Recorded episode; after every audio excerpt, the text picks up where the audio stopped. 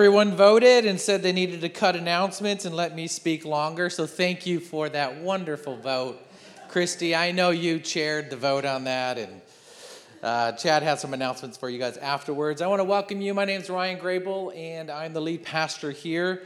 Uh, we are so glad that you're here today, and um, don't worry, I won't keep you that long. Uh, I know it's hot today, but um, just we're just so you know, if you're new or, or, visiting, or even if it's been a while since you've been here, uh, we are in the Book of Acts right now. We're doing a very comprehensive series on the Book of Acts. We are taking our time going through it today. We're going to enter into chapter eight. Uh, there's only 20 more chapters to go and and we're gonna work our way through it. Uh, I, I got to be honest. Today is probably one of one of my top two uh, uh, characters uh, in this uh, book of Acts, especially an introduction of a character. I we don't see him very long. It's like Stephen last week, um, which we spent a couple weeks looking at Stephen. Um, he was brief but it was powerful uh, what he brought to the story in Acts. It was powerful what he brought to the church. And at the end of the day, if you haven't heard that sermon, I would suggest you go back and really listen to it because we get to see what a person who is full of faith, bold in, in their faith, unashamed of their faith, and, and, and not worried about the pressures around him, even from his leaders. He was bold and he stood for what he believed in. I read this quote from A.W. Tozer and I really liked it, and I want to read it to you. It's about the book of Acts. And he said, In the book of Acts, faith was for each believer a beginning, not an end. It was a journey, not a bed in which to lie waiting for the days of our Lord's triumph. I love that. It's a beginning, not an end. This is the moment when we start. And Acts shows us that. It wasn't that they became believers and they were good, and one day they will be in heaven and it will be wonderful. Believing was not a once and done act, it was more than an act. It was an attitude of heart and mind which inspired and enabled the believers to take up his cross and follow the Lamb wheresoever he went. I think that's a fantastic way to th- think about the book of Acts and why Acts is a great example for us as a church and why we must remind ourselves that we are still in the in the church age, continuing the work that was founded by these um, really essentially founders and leading the way for us and examples for us.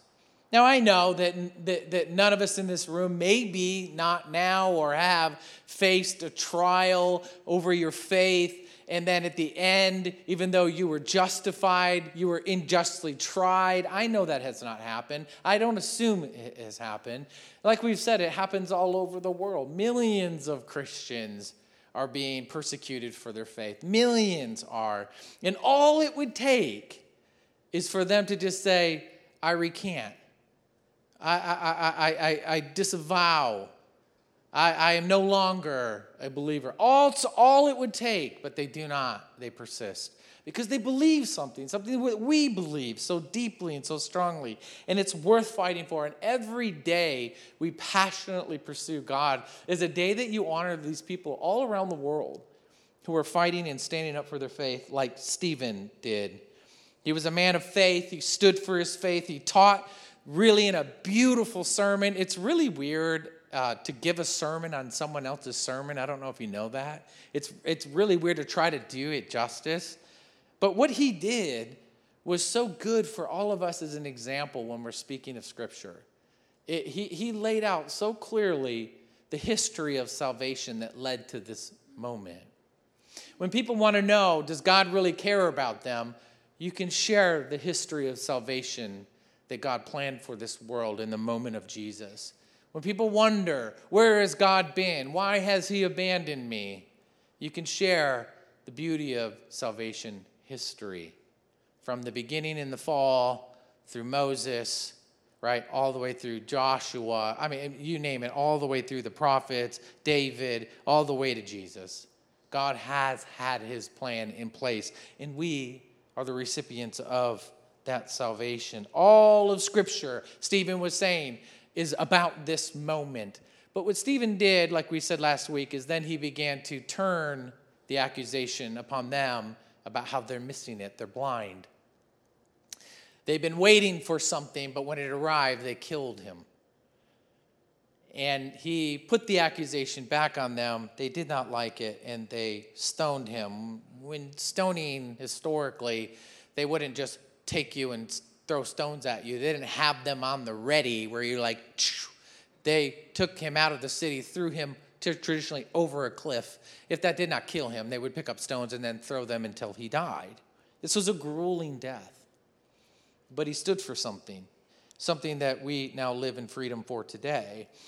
I got to read this because today's passage, when we get into this great evangelist, through pain and suffering, something happens that fulfills what Jesus said in Matthew 28. Through great pain, it's in Matthew 28 18, and Jesus said to them, All authority in heaven and on earth has been given to me. Go, therefore, and make disciples of all nations, baptizing in the name of the Father, Son, and the Holy Spirit, teaching them to observe all that I have commanded you. And behold, I will be with you to the end of the age. I will never leave you or forsake you. No matter where you go, no matter how dark it is or how bleak it looks, I will never leave you and I will never forsake you. Pain does something interesting. You know, some people love pain. I was talking to my son the other day, and we were talking about some certain pains and i just I, I i just like i don't mind certain pain like but if i have an internal pain i do you know what i'm talking about where you start to wonder am i dying? Do you know that pain? But it's really just like a headache and then you go get an mri i. Haven't done these things kind of. And so you just you get a little worked up but like there's some pain that you can tolerate. But what happens here in the church is a pain that's hard but what god does with that pain is beautiful. I was talking to a, a lot of my different friends who kind of had in some ways have become very apathetic about their faith but something about the pandemic do you know what i'm talking about something about just all the pain and trial and suffering, something about the confusion that goes on in the world, something about the, the, the voices here, there, and everywhere, something about the tension and the fighting and the struggle, something about the, the, the values of that we so used to hold so deeply, it felt like, are kind of going up. You know what I'm talking about? That pain, I, it's so interesting. Some of my very, very close friends are saying some of the most spiritual things I've ever heard. They're like, man, man, we, we, we really got to make sure we get to what, what our beliefs are. And I'm like, hello, who are you? Do you know, do you know what I'm talking about?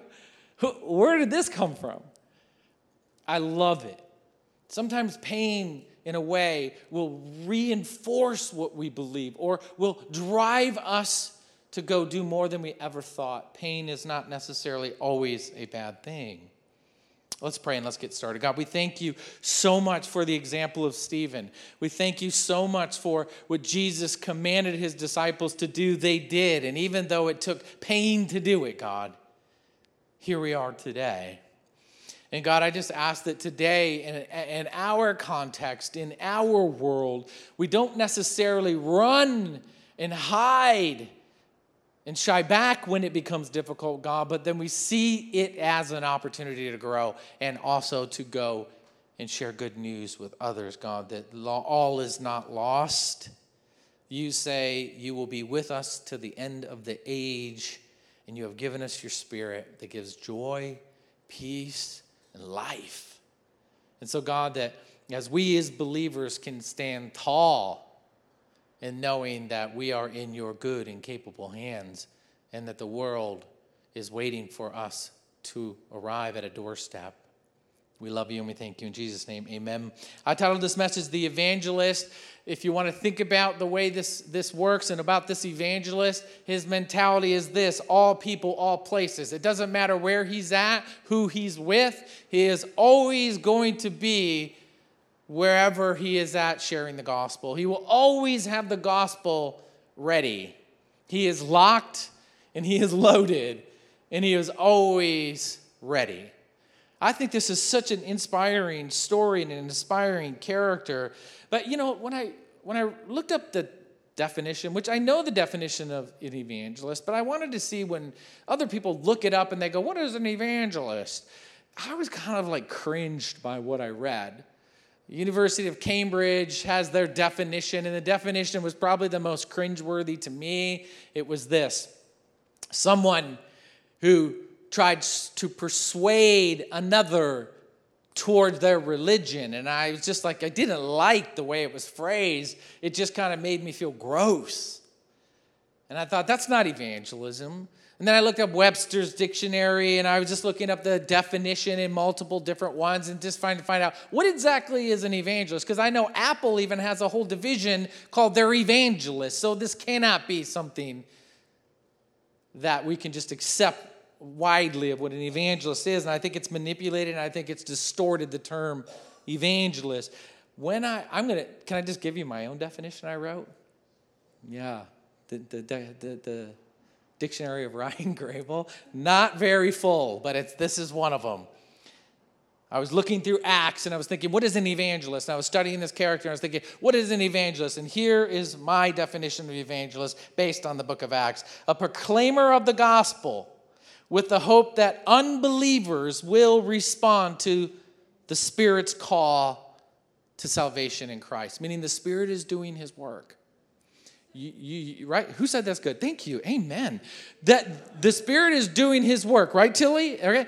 And He is moving on the hearts and has moved on the hearts of every single one of us. Otherwise, you probably wouldn't even be here right now. And so He is doing His evangelistic work, if you will, speaking to your heart, leading you to a moment, and hopefully leading a believer to your doorstep or into your life. But it's the person who's willing to proclaim the gospel. And so, you know what I did when I wrote this definition? I realized that not one Christian who proclaims to be a Christian is off the hook of evangelism. There are in the Bible, there are gifts of evangelism, and I know that. But when it comes to someone willing to proclaim the gospel to an unbeliever from whom the Spirit has been leading towards salvation, that puts us all accountable as an evangelist. So let me set the stage here for our character. The, stage is this is that these believers who had this wonderful life, they were selling their goods and they were helping each other and they were pointing leaders. And, and the city was kind of erupting with thousands of people coming to know Jesus. It was I mean, if you could if you could have a beautiful place to live, this is what was happening. Everyone's like, "Hi, how are you, John? Good, praise God. Do you need anything?" No, well, I do. Well, here you go. Like, wow. But then pain comes. A disruption comes. What happens is ultimately God's believers fulfilling that Matthew verse through pain though. They are exiled to the world. If you are a believer, and particularly one like Philip, who is our character, and Stephen, you are not welcome in this city. And so they are exiled into the world. There's a mass migration to go.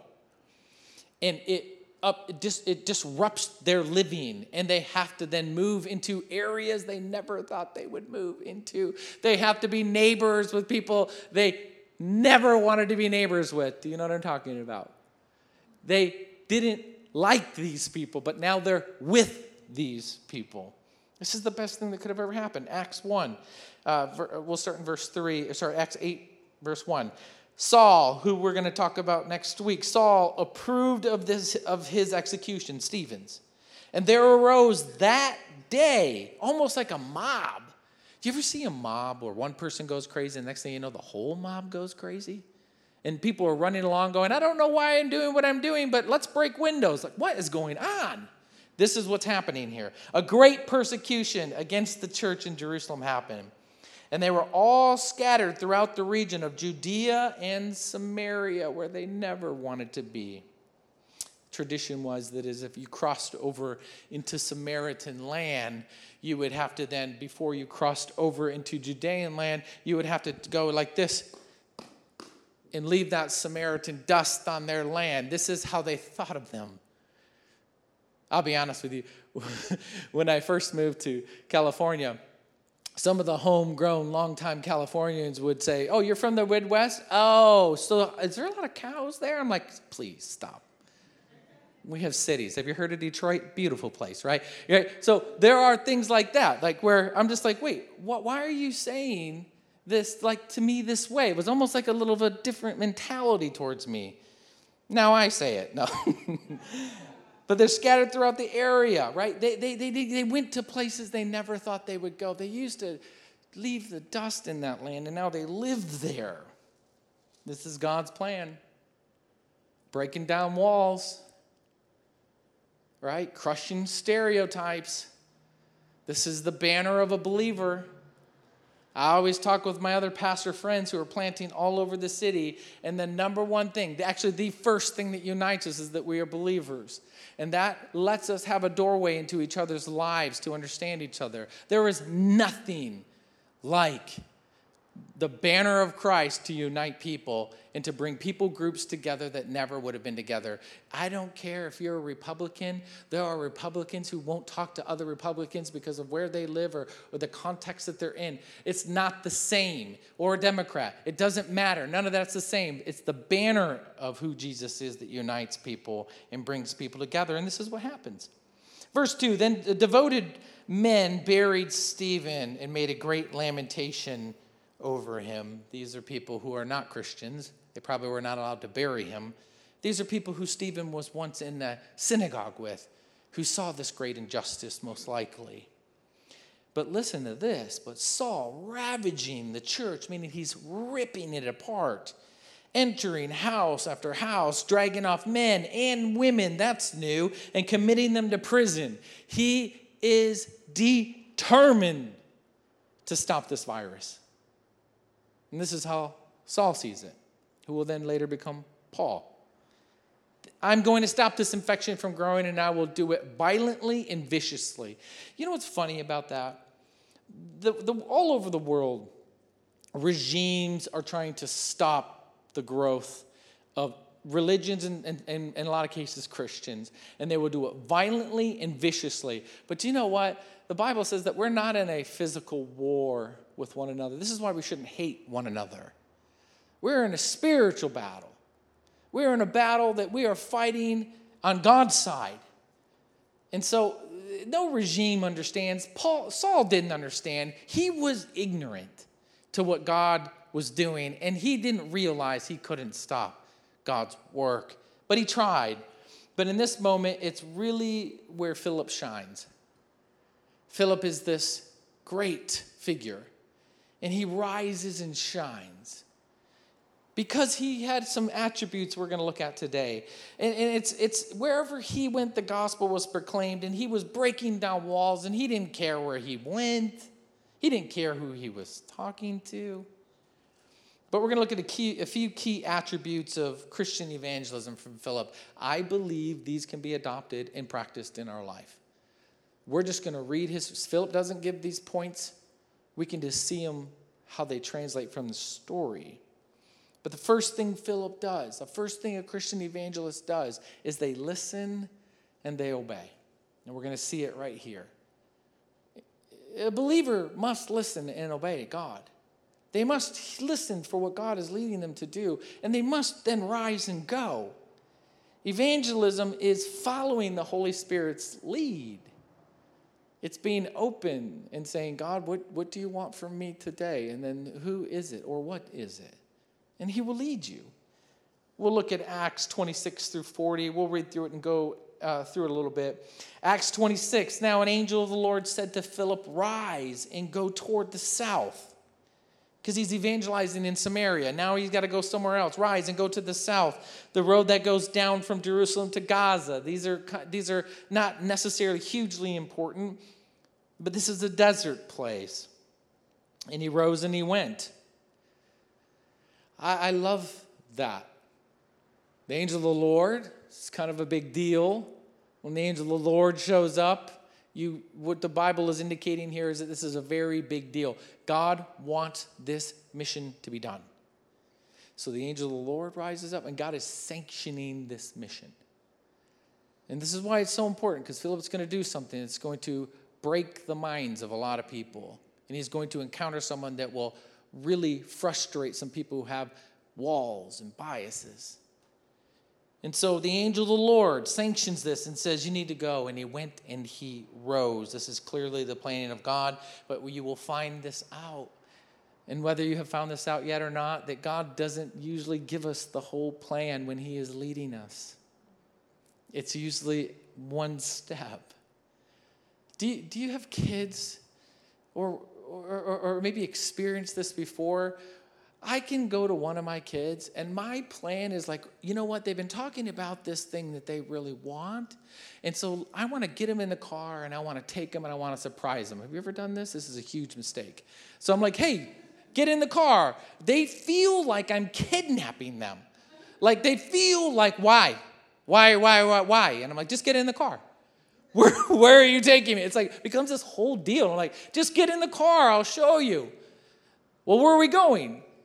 Well, don't worry about that. Like, you're gonna be safe, right? I'm not selling you, right? It's gonna be safe and it's you're gonna like it. Well, how will I like it? How long are we gonna be gone? Do you, do you know what I'm talking about? This is insane. See, I think we're like this with God a little bit. We want to know it all. But I think if you knew it all, you wouldn't go anyways. I think it's hard. Sometimes that's just our fault. That's not God's. I think sometimes if God was to give us the whole plan of what we're going to do and what we were going to have to go through to finally get to where He really wants us to be at, I think a lot of times we're like, you know what, I, was done after step two. I don't really want to do that. So God does lead us one step at a time. But the most important thing you can do as a believer is to just take that first step. It's taking the first step. You're never going to get it all. I don't see anywhere in Scripture where He gives it all. He didn't give it to Moses, He didn't give it to the disciples, and He's not giving it to Philip. He's just saying, go, and He goes. And so I, I just think that we have to remember to listen and then obey. So that's one of the first attributes of a great evangelist, I think, or of a Christian evangelist. I think everyone, the, the everyone mentality is what we start to see in Philip. Not everybody was on board with the everyone mentality. And then let me explain the everyone mentality. It means to, when Jesus says to go to all nations, it means all nations. Guess what? The translation of all in the Bible means all. There's nothing unique about it. All people, all places. It's not just our own group, although that's where we should start. You know, it, it, can be really frustrating when someone only wants to do missionary work somewhere else where no one knows them and they have no reputation whatsoever. And then they go and do the work there and they come back and then they're watching their friends and family around them grow, not knowing anything about them, the relationship with God or the gospel. And they just go, Well, I just don't want to feel weird. So he says, all places, all things, not just your own context, not just people who look like you, not just people who travel in your circles. All people, all places, being ready for all things. John 3:16 is very interesting. I bet you can quote it. I bet you can quote it. It's like on people's shirts, you know what I mean? It's like on people's eyes when they play football and all that stuff. But if you read the book, if you read John 3:16, especially read through verse 20, Here's what you're going to find you're going to find the word world, the world, six times. God's talking about something big. So God so loved the world, right? You're going to find whosoever, whosoever calls on the name of the Lord, whosoever believes. You're going to find that four times, and you're going to find everyone one time. Essentially, God is not messing around. He's saying all places, all things, all people, whosoever. So, everyone mentality. Let's get into it. Verse 27. And there was an Ethiopian, a eunuch, a court official of Candace, queen of Ethiopia. I'll explain this in a minute. Queen of, uh, of the Ethiopians, who was in charge of all her treasure. He had come to Jerusalem to worship, and he was returning seated in his chariot and was reading the prophet Isaiah. So God tells him, Get up from this huge work that's happening in Samaria, wall broken down already. And then I want you to go to this obscure place, and there's a guy there in a chariot, a person who you probably had never seen before, from a culture and a region you had never experienced, in a status that you have never engaged. And I want you to go to that person, and I want you to talk to him. Now, in Rome, we'll just work through this Ethiopian. In Rome, Ethiopia was considered the ends of the earth. As far as the Roman Empire, the outskirts of the Roman Empire was called the ends of the earth. And so when we see to the ends of the earth, we see this literally happening, beginning to happen right here, that God orchestrated. He's of dark skin. He looks different than Philip. He's a different culture. And he has, in some cases in their country, different gods, but not this guy. Tradition goes all the way back to Solomon when Queen Sheba comes and visits Solomon, that they came back with Solomon's God and began to practice Judaism there. This is probably why he is a convert now. And so we see that, first of all, as someone way out of his realm. And then we see that he's a eunuch. Now, a eunuch is someone who had been castrated. And in antiquity, most people of royalty, if they were going to let someone, a male, be around their bride, the king, or be around their harem of which they had, they would castrate the men. And so he was born into a life that he was going to be castrated. He had probably had no choice. This is probably what had happened to him. And this is why he was the queen's treasurer. He was trusted. So he is someone in Philip's religion and practice that he wasn't allowed to engage in temple practices because he was a eunuch. He wasn't allowed to enter even into the temple courts because of his, of, of his status and stature and who being a eunuch. He wasn't allowed to engage in the way. So here we go. Walls are beginning to fall down. I love it that the first Gentile convert is probably one of the most extreme Gentile converts. It's just who God is. He doesn't mess around. And so he is a court official. He's way above Philip's status. He's intimidating.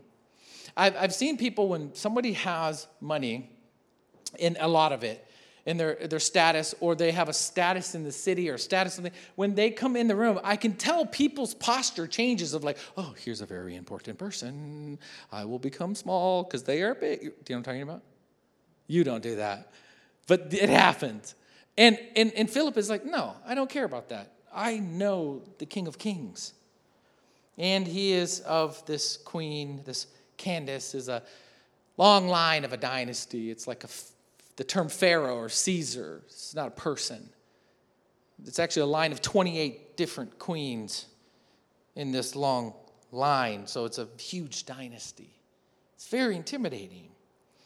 But he had come to worship. He had come all the way to Jerusalem. Now, do you know where this guy came from?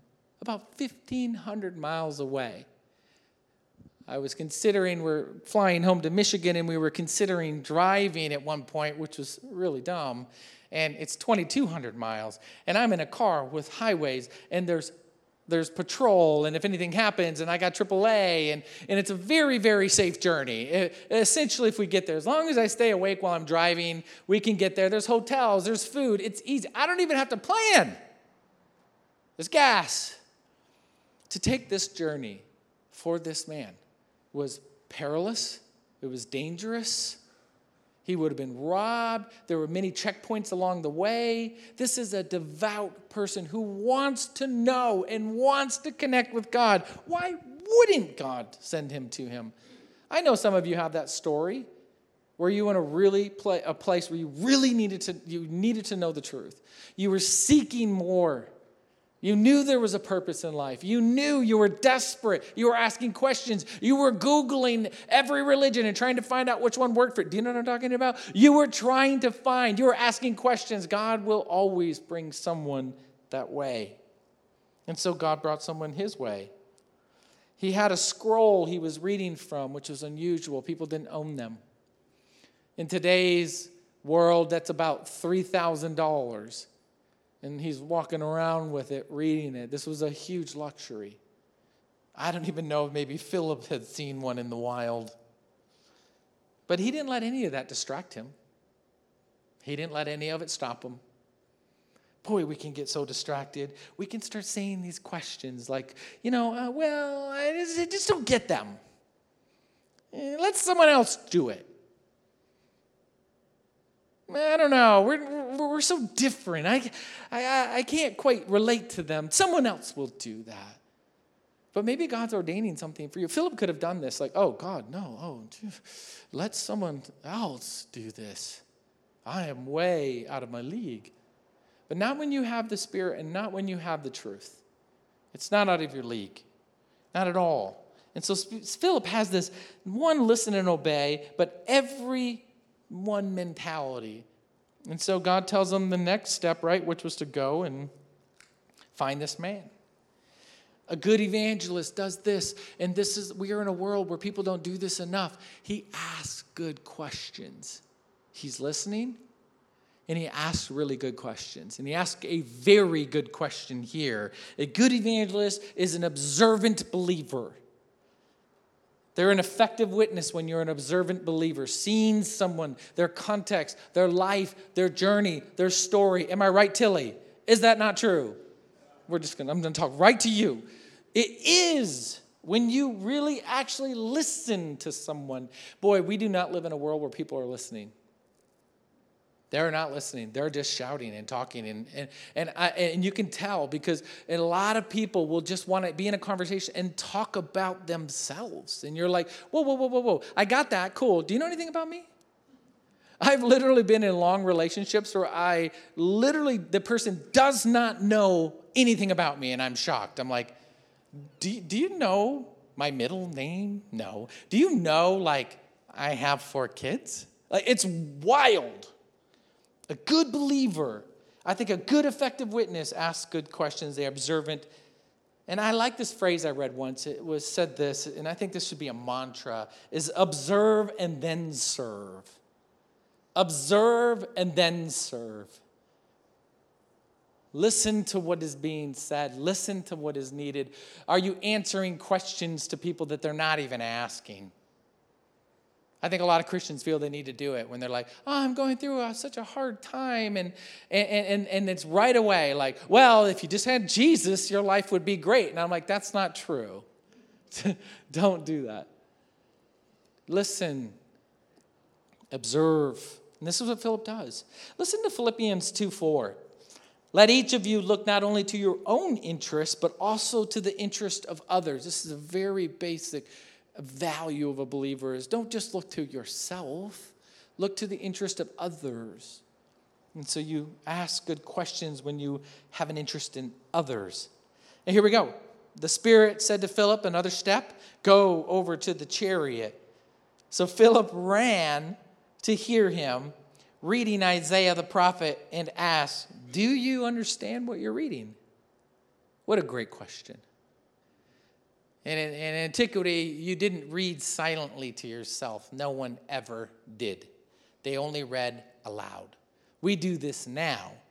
But back then, he was hearing him read publicly because that's what they did when they read aloud. And he said, How can I unless someone guides me? And he invited Philip to come up and sit with him. How can I unless someone guides me? So he's very humble. Here's a random stranger. I don't recommend this. Don't pull over and let a random stranger in your car. I'm just saying, here's a random stranger who is of nowhere near the status of this person. This is his humility. And all he did was observe and ask a question Do you understand what you're reading? And he said, No. Can you help me? And he did. This is the beauty of asking good questions because he was not just willing to just fire hose him, he was wanting to engage and understand him. Here we have a person seeking the truth. Here we have a person asking for help from a stranger. And here we have a Holy Spirit ordained moment. the Holy Spirit really, really wants to stir things up. I don't know if you've figured this out yet. He really doesn't like us to be too comfortable. He really doesn't want us to be stagnant and in our bubbles. He really wants to shake things up because there's so much more when we do it. When we open ourselves up for that. I would say this for good questions, this part pray for these moments. Pray for them. God, bring a moment like that for me. I'll be ready. I'll be willing. I want to be available. Pray for those moments. So let me read the thir- verse 32, which is which he's reading in Isaiah. It says, Now of this scripture that he was reading was like a sheep, he was led to the slaughter. I think we now can assume what he's saying. And like a lamb before it shears is silent, and so he opens not his mouth. Verse 33 In his humiliation, justice was denied. Who can describe his generation? For his life was taken away from the earth. This is Isaiah 53, verses 7 and 8.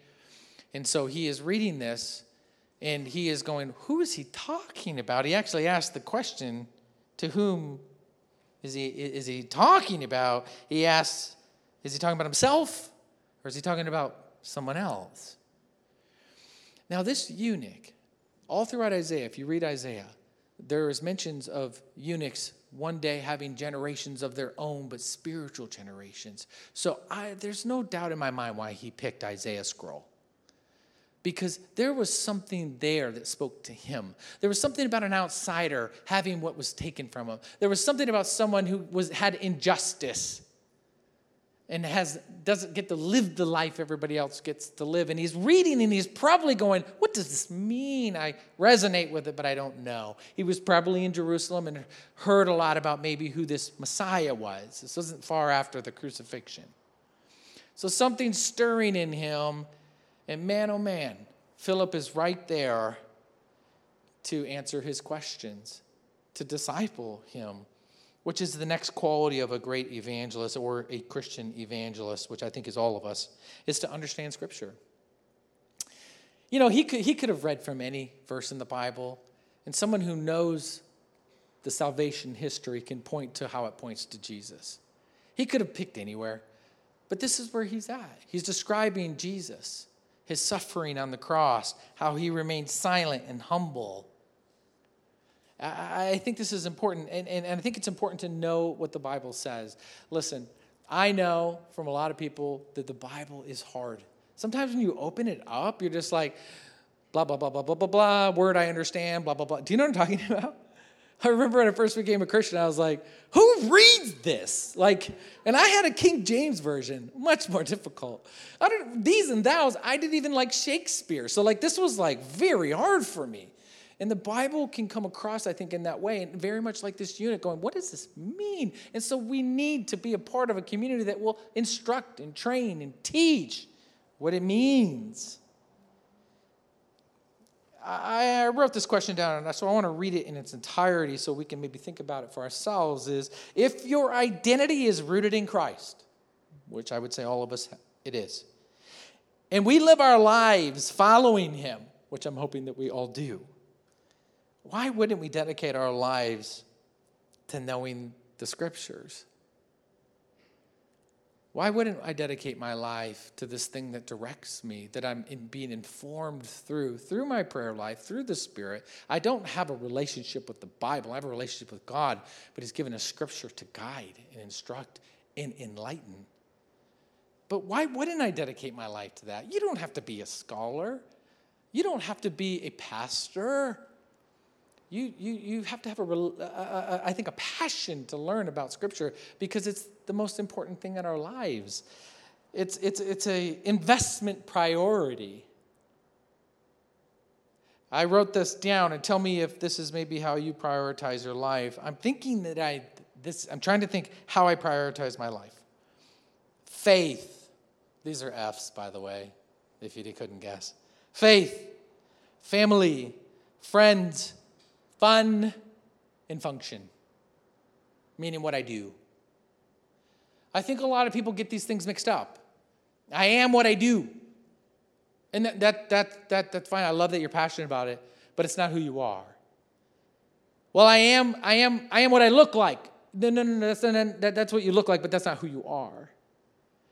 There's so many different things that we want to place as primary thing that, that is our priority of what we put our identity in. But if it's faith, then we should give everything we got to know what the Bible says. We should. It's top priority. And then in that faith, it probably most likely will inform the rest of your priorities.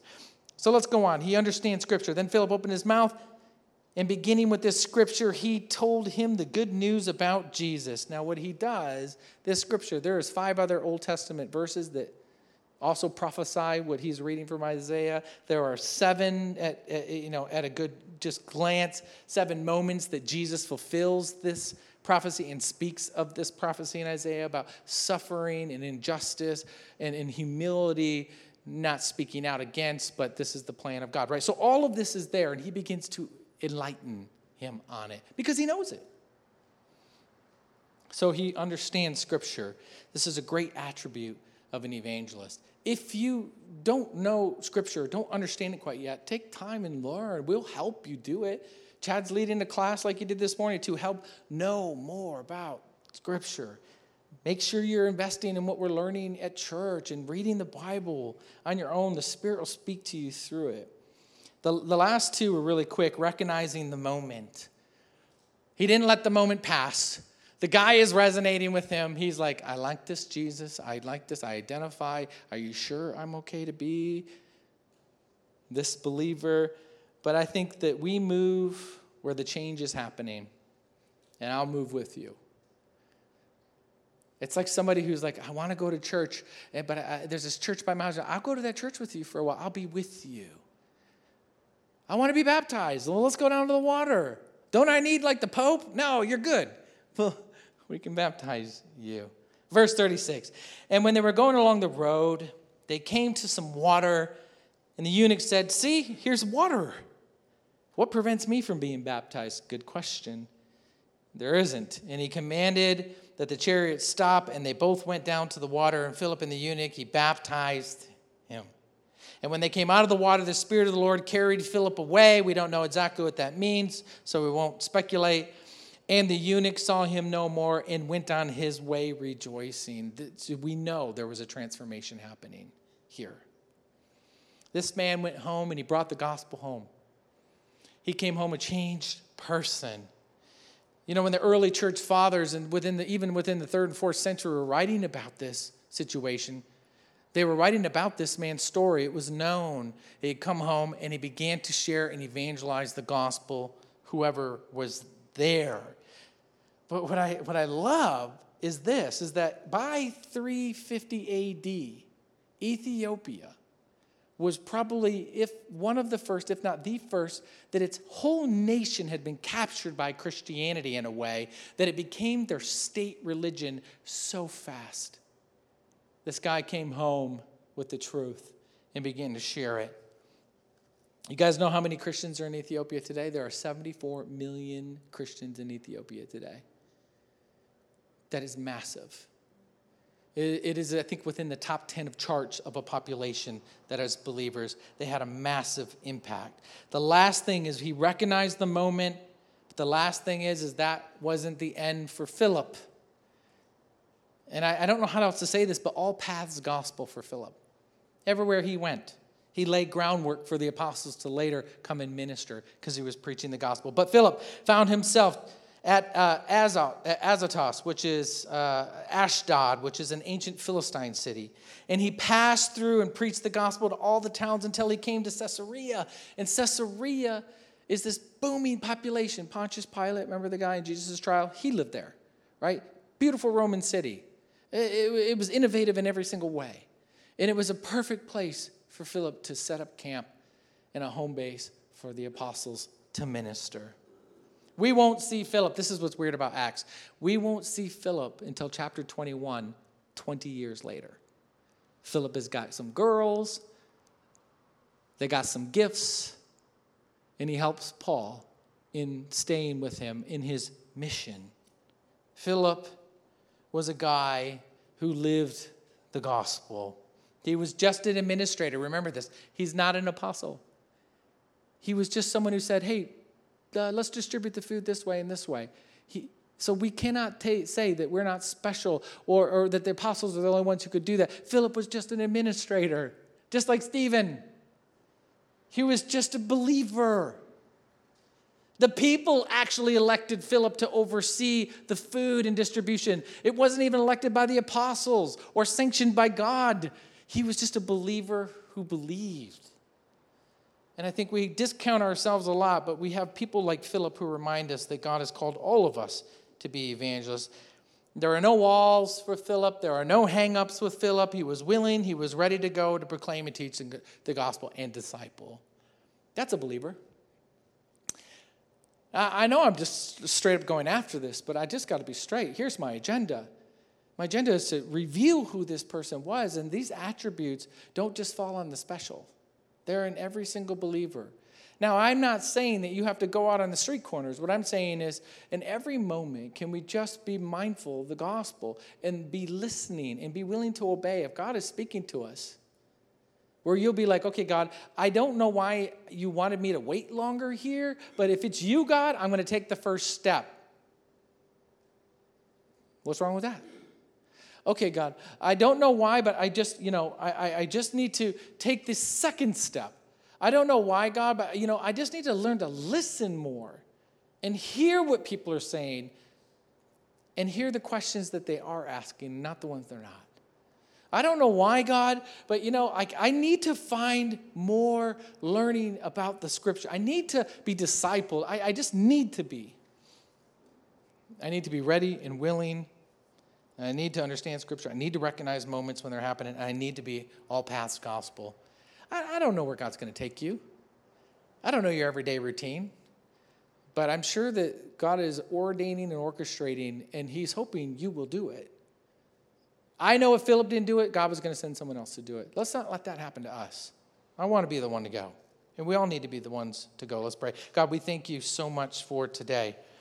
I thank you for characters like Philip, who are, are this beautiful example as someone who was just, just a regular believer like us, God, but stood in faith and was not afraid had joy to bring. Everywhere Philip went, joy broke out in the city and in lives, God. I pray that that be us. And God, I ask that our church, people within our church, feel your leading in these times, especially, God, where it might feel hard, it might feel difficult to proclaim the gospel, to walk under the banner of Christ as a free person. But God, that you break down walls in our lives. God, you, you help us get past all of this distractions. Oh, they don't look like me, or oh, they don't come from the same place, or we didn't grow up the same way. God, that we just be, we just get right through all of those, and we go right to the very heart of what you're trying to do, which is someone who you've been working on, waiting to hear the mouth of a believer share the gospel. Thank you, God, for examples like this. Thank you, God, for examples like Stephen that there's nothing to be ashamed of about being a believer, that we stand tall because we have truth and we have faith. And so, God, we love you and we thank you. Help us be the church that goes outside our city walls and goes into the world around us. In Jesus' name, amen.